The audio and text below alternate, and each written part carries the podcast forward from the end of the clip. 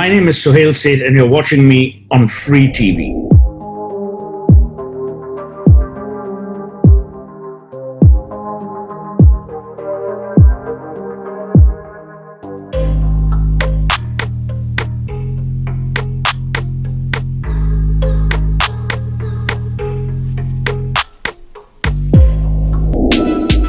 Wow Podcast with. Thank you so much, Suhel sir, for joining Wow Podcast all the way from Delhi. How are you, sir? Very good, thanks. Sir, from 18 to 50, people say that you're everyone's friend. How do you keep yourself so young all the time? It's just keeping yourself contemporary, current, and making sure that you do enough reading, enough watching, enough listening uh, in order to be relevant and in order to, you know, find interest modules. Uh, I think more and more of us, as we grow older, we learn a lot more from the young. We learn more about technology. We learn more about how they digest what's happening in the country or in the world, qua current affairs. And, you know, rather than being judgmental or rather than being overwhelming or condescending, if you're in listening mode, uh, then you learn from all ages. You know, 18 to 50 is just a number. So I think you've got to be uh, cognizant of the fact that even an 18 year old or a 14 year old has a mind of his or her own, which you should respect and uh, you should engage with rather than say, oh, I know it all because I'm older. Sometimes because we have this judgmental attitude, we are not in listening mode and we, you know, mess things up. Absolutely. Sir, I was watching an interview of yours where you mentioned this that human they strive on predictability. So coming to your point, what is the importance of the word patience to you in this phase of life? I think, you know, now I'm 57. It's important to be patient, not only when you're 57, it's important to be patient from day one, especially in our country where uh, if things can go wrong, they will go wrong. And impatience doesn't solve a problem. Impatience exasperates you, aggravates the situation, creates a conflict where there's no conflict needed. So I think if you're just patient and you're chilled out and you're calm about things, it helps. But are we all calm? Are we all patient? No, we're not. That's human nature. Human beings want to get uh, to the next blue mountain, they want the next thing, and they're unwilling to wait. They're unwilling to perhaps traverse the hard journey that at times you require to traverse. But that's human nature. Sir, to be honest with you, there is a constant rush in all of us mostly to being relevant in this in this phase of life. Sir, do you think this hunger of being relevant is just a time game or is it right, whatever is happening?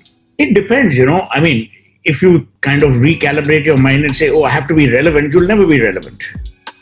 Relevance is something that happens uh, not because you desire it to, but it just happens subconsciously because of who you are, because the kind of person you are.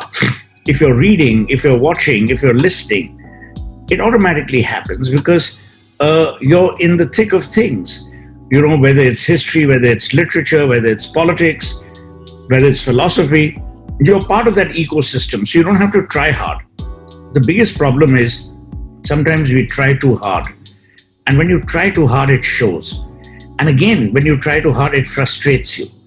Because see, you will never have, and you will never be the perfect human being. You will never have infinite knowledge. You will never be the polymath that, let's say, a Tagore was or a Da Vinci was. So, you know, to aim for things is fine, that's aspirational.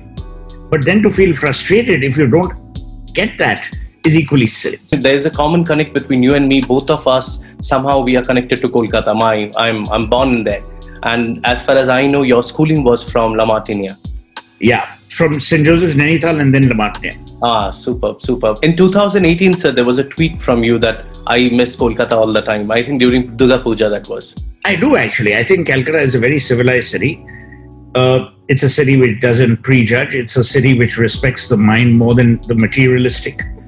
It's a city which allows people to pursue whatever path they wish to pursue without judging. It doesn't fit you into a compartment, it doesn't fit you into a box. And I think it allows for the unfettered freedom of the mind. So, you know, uh, it's, it's important to grow up in an atmosphere where you're entitled to disagree if you're not going to be disagreeable. You're entitled to dissent without, you know, making a revolution out of it. And you're entitled to have an opinion provided you can substantiate it.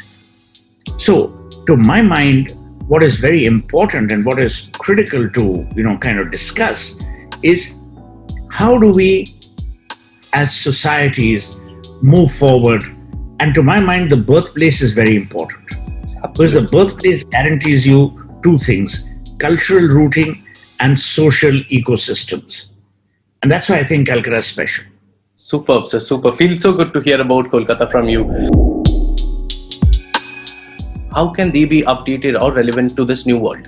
So my suggestion is don't imagine it's going to be a new world because we are making too much of this new normal and new world and new this thing. Look, these things have happened in human history before. Perhaps the magnitude was not the same. We've gone through plagues, we've gone through famines, we went through the Great Bengal famine, which killed many, many more people. The Spanish flu in 1918 killed more people. My point is that, you know, rather than worry and almost suggest that the entire burden of humanity is now on your slender shoulders, that's equally silly. I think what we will realize is that there are some things humanity cannot control.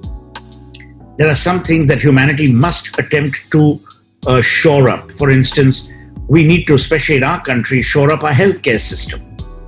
We need to recognize the values of hygiene, basic hygiene. We need to recognize that in tomorrow's world, it doesn't really matter.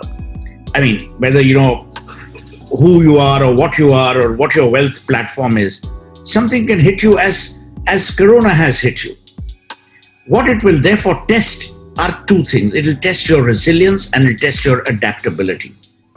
So these, to my mind, are inflection points where they test resilience and your ability to adapt to the new so-called new order, if there is a new order.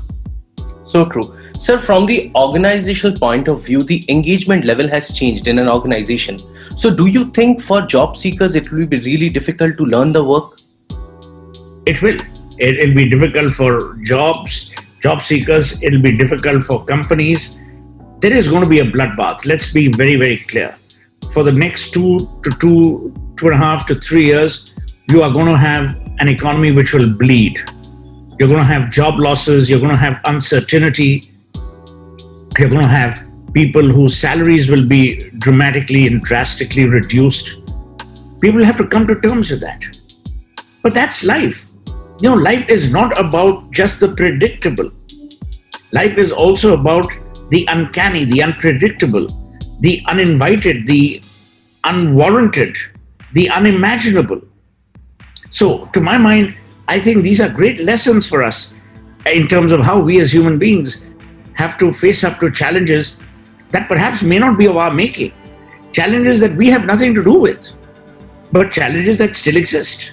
What about the people who have just got the job? They are maybe in the executive levels and they see a complete new new world uh, with this online factor in the in the last six months or eight months. Do you think do you- why I said you'd have Sorry, to sir. adapt. No one, no one imagined that the world would change so dramatically, but the world has changed. The world is not waiting for a Kaustubh Chatterjee or a Suhel Seth to decide when it will change. It has changed. Now you have only two options. One is to ride that change through, and the other is not to. So, in many ways, you're stuck between the devil and the deep blue sea. Point I'm making very simply, Kaustubh, is what has happened has happened.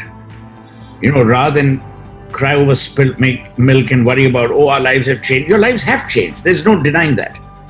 Now, what will you do? So, there are only two ways of approaching any such thing. Number one is you will take it head on as a challenge. Number two, you will succumb. If you succumb, you have no future. If you take it head on as a challenge, you do. It's as simple as that.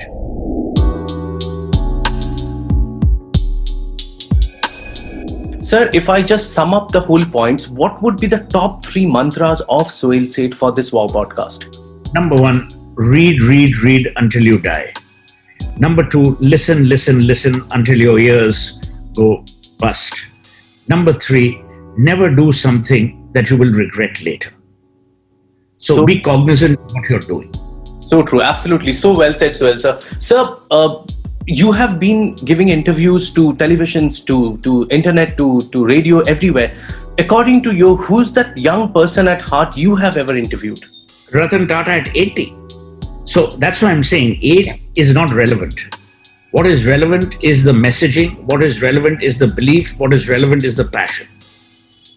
And when I interviewed uh, Mr. Tata in 2018, uh, it was it was mind blowing because it was an insight into how he believes companies, organizations must give back to society.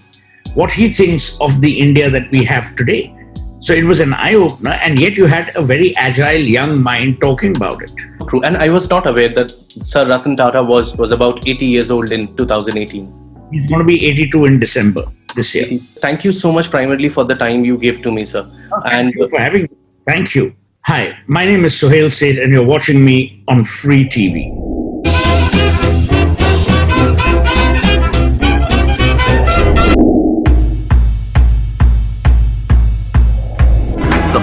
Now and press the bell icon.